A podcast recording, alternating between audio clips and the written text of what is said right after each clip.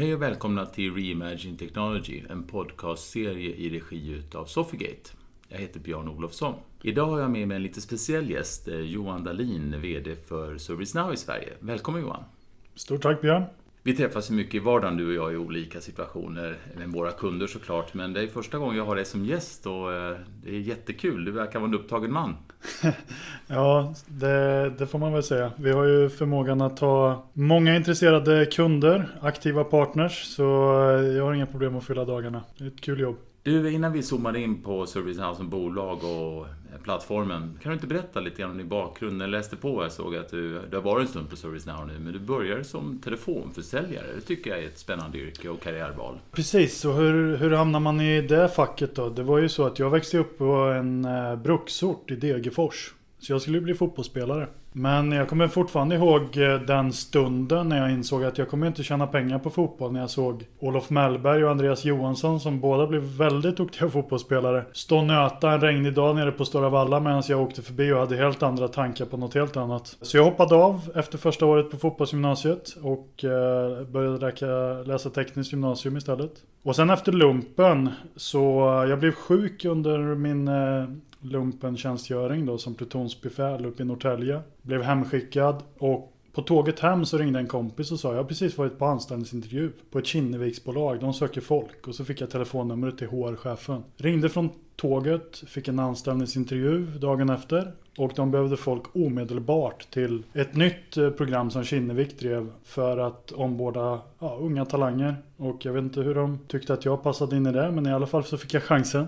Och en del i det här programmet då var att jobba med telefonförsäljning för dåvarande TV1000. Och det där tyckte jag var fantastiskt roligt. Man fick betalt för någonting som var roligt att göra. Och det är väl någonting som jag har med mig än idag. Att om jag får chansen att jobba med uppdrag som jag verkligen brinner för och tycker är roligt. Och jag dessutom får betalt för det. Där vill jag vara. Det fick jag chansen att göra direkt mitt första jobb efter gymnasiet, hipp som happ. Och det börjar jag med mig än idag.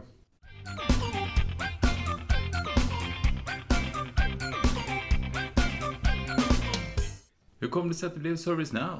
Hur länge har du varit där nu? Så det börjar närma sig nio år. Vi var några tidigare kollegor och vänner som höll kontakten som fick chansen att starta upp ServiceNows verksamhet i Norden. Jens Hellstrup, Karsten Gruloff, eh, Henrik Kronebäck och jag som satte upp shop i Danmark och Sverige och började leda den nordiska verksamheten. Jag kommer ihåg att det sammanföll sig så att det var en rekryterare som eh, jagade mig från något företag som hette ServiceNow. Jag hade aldrig hört talas om dem. Sen var jag på en HP-konferens i Barcelona där de pratade om hur ett litet företag som hette ServiceNow var helt irrelevant. De hade dåliga säljare och en dålig produkt. Men de pratade så länge om det här företaget som var så dåligt så jag blev lite nyfiken. Hur kommer det sig att HP spenderar så mycket tid att prata om ServiceNow om de är så, om de är så dåliga på det de gör? Det måste nästan vara motsatsen. Så då började jag läsa på lite grann och eh, min kompis Henrik Kronebäck och jag vi kom underfund med att det här är någonting som vi borde göra tillsammans. Här finns det ett frö av extremt passionerade kunder som helt uppenbarligen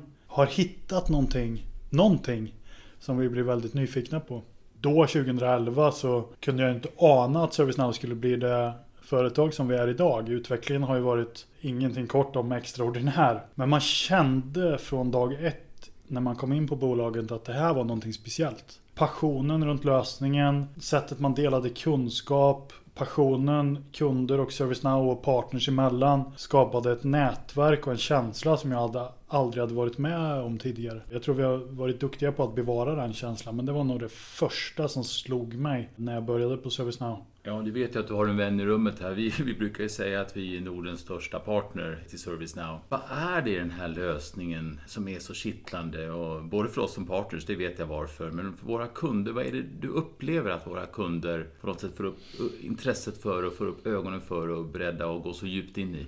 Det var ett antal olika faktorer som har skapat en helt ny typ av förändringstakt. Så ServiceNow kom till marknaden med en teknologiplattform som möjliggjorde snabb förändring samtidigt som agil utveckling och agila projekt också började ta fäste. Och de här två disciplinerna då, en teknologi som är snabbrörlig och som möjliggör snabb implementation och snabb, snabb värderealisering kom till marknaden samtidigt som de här snabbfotade agila teamen och den agila världen började började få fäste. Och helt plötsligt såg kunder att man kan göra saker på fyra eller åtta veckor som tidigare tog 18 månader man omfamnade den här teknologin och det här arbetssättet. Och våra partners såg att nu behöver vi inte sälja Statement of Work som det står 24 månader på för att tjäna pengar. Det bästa sättet att tjäna pengar är att kunden realiserar värde otroligt fort och vill göra två projekt nästa gång. Och sen tre och sen fyra. Det är ett mycket bättre sätt att skapa kundvärde snabbt än att skapa stora monolitiska projekt som man, där man realiserar värde väldigt sent. Det låter helt uppenbart när man säger det på det sättet men det är tror jag en ögonöppnare för kunderna, en ögonöppnare för våra partners och eh, det var, tror jag, de här två aspekterna, teknologiplattformarna som kom till marknaden och de agila arbetssätten som har möjliggjort den här snabba värderealiseringen.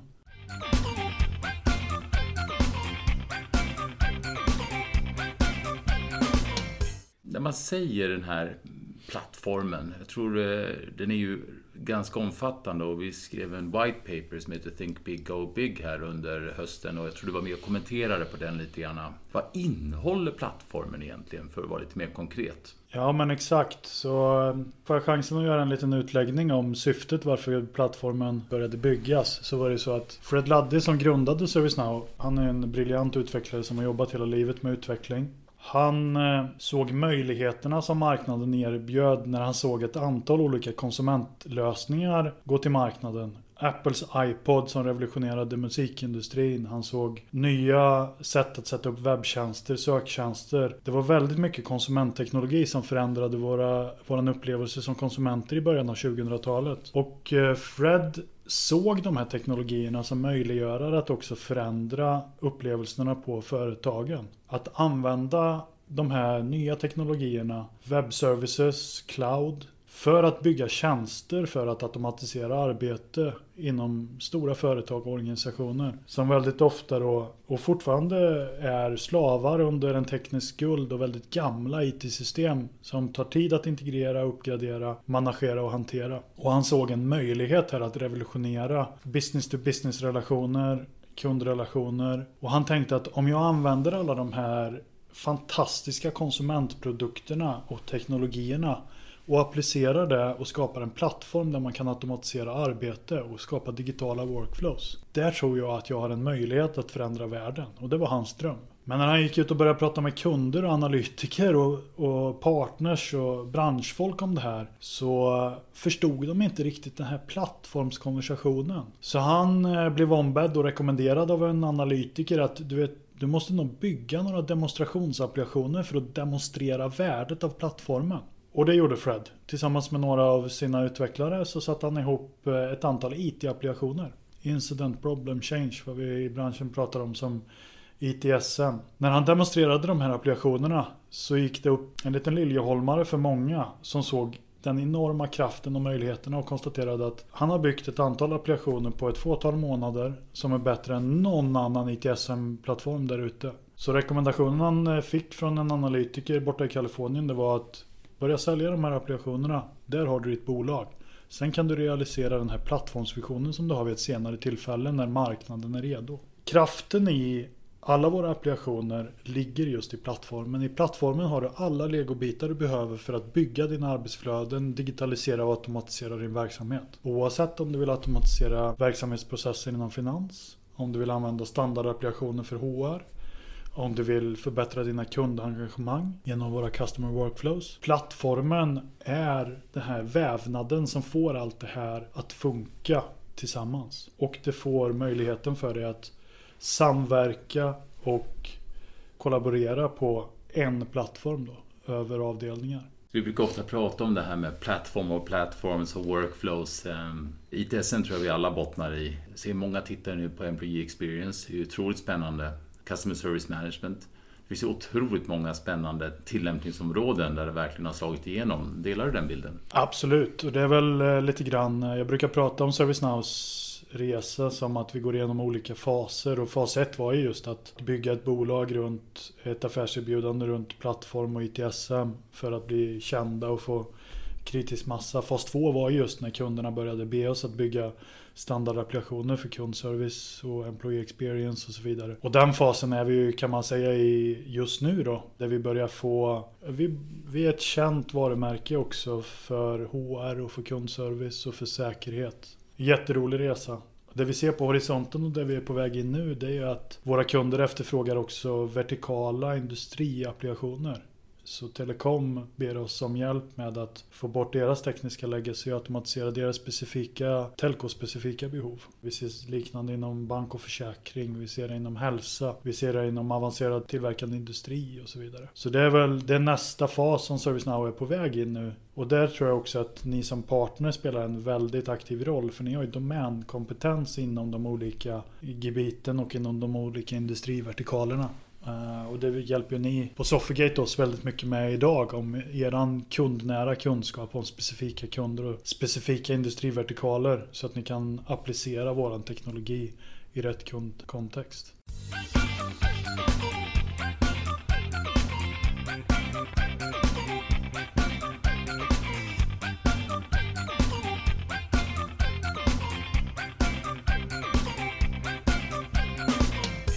Du, ehm, jag tänker vi pratar lite framåt, sen ska vi prata om det som kanske är viktigast, våra kunder såklart. Du, eh, vad är det mer som händer? Jag brukar följa de här, det ni kallar för Total Addressable Market och de här industrivertikalerna har jag lyssnat mycket på. Vad ser du framåt de närmaste två åren tror du? Ja, vart är vi på väg? Vi är på väg in som sagt i den här industrivertikaliseringen då. Jag är oerhört spänd att se hur våran utveckling eh, tillsammans med våra kunder, för vi bedriver ju den roadmappen tillsammans med våra kunder. Vi har Product Advisory Councils och vi har designpartners det har vi alltid haft. Vår sökmotor i ServiceNow-plattformen den utvecklade väldigt tätt tillsammans med en av våra kunder i Silicon Valley, Google. Våra sociala funktioner har, är väldigt influerade av Twitter och Facebook som är viktiga kunder till oss. Jag hoppas ju och tror att våra telekomlösningar kommer att i framtiden vara väldigt djupt influerade av Telia och Ericsson och Nokia och kända varumärken som vi jobbar väldigt tätt tillsammans, du och jag Björn. Och jag hoppas ju att våra Advanced Manufacturing-lösningar kommer bli influerade av Volvo och SKF och några av de fina kunderna som vi har inom de vertikalerna. Så det är väl någonting som jag jobbar väldigt hårt på just nu. Att bära ut morgondagens budskap om att få hjälp av de bästa i branschen för att vi ska kunna bygga de bästa lösningarna för våra kunder. Det är väl någonting som jag jobbar väldigt aktivt på just nu. Vi vinklar in på våra kunder lite grann som ändå kanske är den största anledningen till att vi går till jobbet på morgnarna när man vaknar där vid fem på måndag morgon så tänker man vilka kunder får jag träffa idag? Och så ringer man Johan Dahlin och så synkar vi lite. Ja. Jag har haft några rätt så, eh, dels lite styrgruppsmöten där vi jobbar ihop. Och sen har vi haft lite nykundsmöten här som vi hoppas på ska landa alldeles strax. Vi försöker ta med till bordet någon typ av samverkansmodell och en operating model och sen gillar vi det här med förändringsledning, att respektera individer och organisationer och skapa en, en värderealisering genom att ta med sig hela teamet. Och sen bygger vi det tillsammans med, med er på världens bästa plattform inom den här domänen.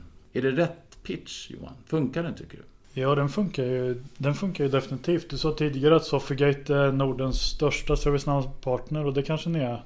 Det brukar väl aldrig vi på ServiceNow eh, prata speciellt högt om. Vi ser väl er som snarare en av våra absolut vassaste och bästa partners. Där ni har den här unika förmågan att vara väldigt djup inom teknikkompetens. Ni är starka inom förändringsledning. Ni är starka projektledare och ni har i flera branscher djup domänkunskap inom branscherna. Och just den här unika sammansättningen i en regional partner, den är otroligt viktig för oss. Och ni står ju extremt nära oss på ServiceNow och våra kunder. Ni har en väldigt pragmatisk syn på förändringsarbete och ni tar med er all er erfarenhet till, till bordet varje gång. Så vi har ju otroligt mycket framgång tillsammans. Vi har väldigt få situationer där det har blivit friktion i samarbetet och Eh, vi ser ju över tid att vi hela tiden stärker våra kundrelationer. Ja, jag uppskattar samarbetet jättemycket Johan, det ska du veta. Du, ehm, jag tänker om man reflekterar över platforms och platforms. För att eh, det finns ju HR-plattformar, det finns CRM-plattformar, det finns ERP-plattformar, så finns det branschspecifika plattformar. Hur skär man ut snittet där? Vad lägger man i vilken plattform och hur får man Workflows tror jag är given, det ligger ju i ServiceNow. Men vad lägger man i respektive plattform? Har ni mycket sådana diskussioner med kunderna? Ja, det har vi absolut. Och det, vi, det är en resa där vi måste ha en ödmjukhet för att eh, till att börja med kunderna sitter i ett legacy och ett teknikarv som är svårt att eh, nysta upp ibland. Så det är någonting som vi är väldigt ödmjuka inför och vi är ödmjuka inför att det kan vara en lång resa att utbilda i möjligheterna. Jag brukar dra liknelsen att det var nog många som skrattade åt Apple när de släppte en iPad. Oj vilken stor telefon. Varför ska man ha en sån där stor, en sån där stor platta för? Och det har inte ens en telefonfunktion. Men ändå sitter vi där hemma på fredagskvällen och browsar iPaden. Och det är först när du upplever teknologin som du förstår kraften i den. Och ServiceNow är ganska lik det i perspektivet att det är först när du upplever förändringen och upplever teknologin som du ser kraften i den. Och vi pratar mycket om digitala workflows. Det betyder att man måste höja sin abstraktionsnivå över infrastruktur och över applikationerna och titta på hur vi samverkar och hur vi realiserar värde i vår organisation. Man måste titta på utkomsterna man vill åstadkomma. Vad är produkten av det här arbetet som vi lägger ner? Hur automatiserar vi ett bygglov så att vi kan göra en bygglovsgodkännande på fyra timmar istället för fyra veckor? Hur många människor och hur många touchpoints behövs i en sån process egentligen?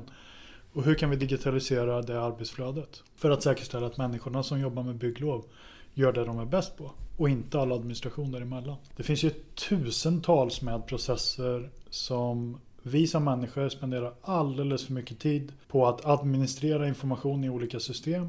Där vi kan koppla ihop den här informationen och digitalisera arbetsflödet och använda människans kreativitet, intelligens och kunskap på rätt sätt istället för att spendera ibland 90% av tiden till administration som vem som helst skulle kunna göra och klippa och klistra mellan system och flytta data och hålla på. Så man måste höja sin abstraktionsnivå, titta på vad det digitala arbetsflödet möjliggör för utkomster. Och då inser man också att i vissa fall så handlar det inte om att vi ska ersätta någonting. Utan vi ska amplifiera det som finns. Vi ska koppla ihop det med andra arbetsflöden på andra avdelningar.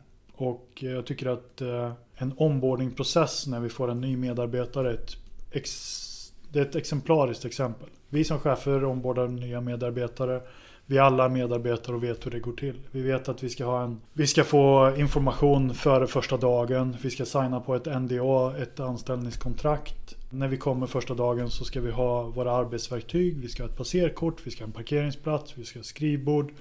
Och det är många avdelningar som ska samverka för att den där första dagen ska vara friktionsfri. Tyvärr är den ju inte friktionsfri på alla företag. Därför att den här processen är inte automatiserad. Den är inte definierad och avdelningen samverkar inte. Så medarbetare kanske sitter icke-produktiva ett antal dagar. Kanske får sitta och bläddra i papper och pärmar. Försöka hålla sig sysselsatta, prata med lite folk. Sitter de hemma och jobbar nu så kanske det är ännu värre. Att de inte överhuvudtaget känner sig inkluderade i företaget. Och det vet vi ju, du och jag Björn, från många av våra kunddialoger. Vilken skillnad det gör när vi klarar av att digitalisera och automatisera de här processerna för, du nämnde det tidigare, Employee Experience. Hur skapar vi engagemang och en upplevelse istället för friktion och administration?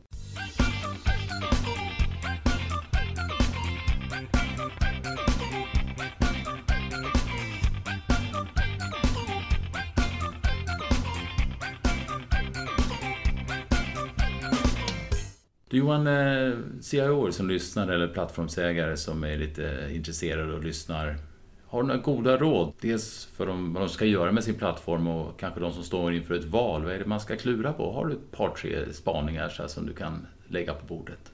Ja, vad ska de tänka på? Det första är väl givetvis att eh, alla ledare ska väl eh, vara klara över sina prioriteringar och sina fokusområden. Du var inne på det tidigare Björn. Sofigate och ServiceNow har ju en förmåga som sträcker sig över många olika discipliner och områden. Vi är ju inte den här sexåringen som har hittat en hammare och springer omkring och letar, letar spikar. Utan eh, det vi brukar göra i våra möten med CIO och ledare det är att lyssna på deras problemställning och vilken fokuserad förändring som de vill åstadkomma. Och sen hjälper vi dem att passa in hur våran teknologi kan hjälpa dem på sin förändringsresa. Så i dialogen med oss så önskar jag ju möta människor givetvis som är transparenta med sina utmaningar och behov för framtiden. Och eh, ibland passar vi in eh, bra på kort sikt. Ibland så får vi vänta lite grann och jobba över tid för att det finns andra prioriteringar. Digitala arbetsflöden eh, skär ju genom hela samhället och det spelar ingen roll om du är en kommun eller om du heter, heter Ericsson eller SKF så finns det här behovet i verksamheten. Och eh, öppnar man ögonen för det och lär sig mer om möjligheterna så tror jag att man kommer hitta väldigt många tillämpningsområden där ute för att förbättra sin kundupplevelse, sin eh, medarbetares upplevelse och förbättra sin verksamhet. Tusen tack Johan Dahlin, VD för ServiceNow. Var jätteroligt att ha dig här. Stort tack Björn. Det här är Reimagine Technology, en podcastserie i regi av Sofgate. Jag heter Björn Olofsson. Tack så mycket.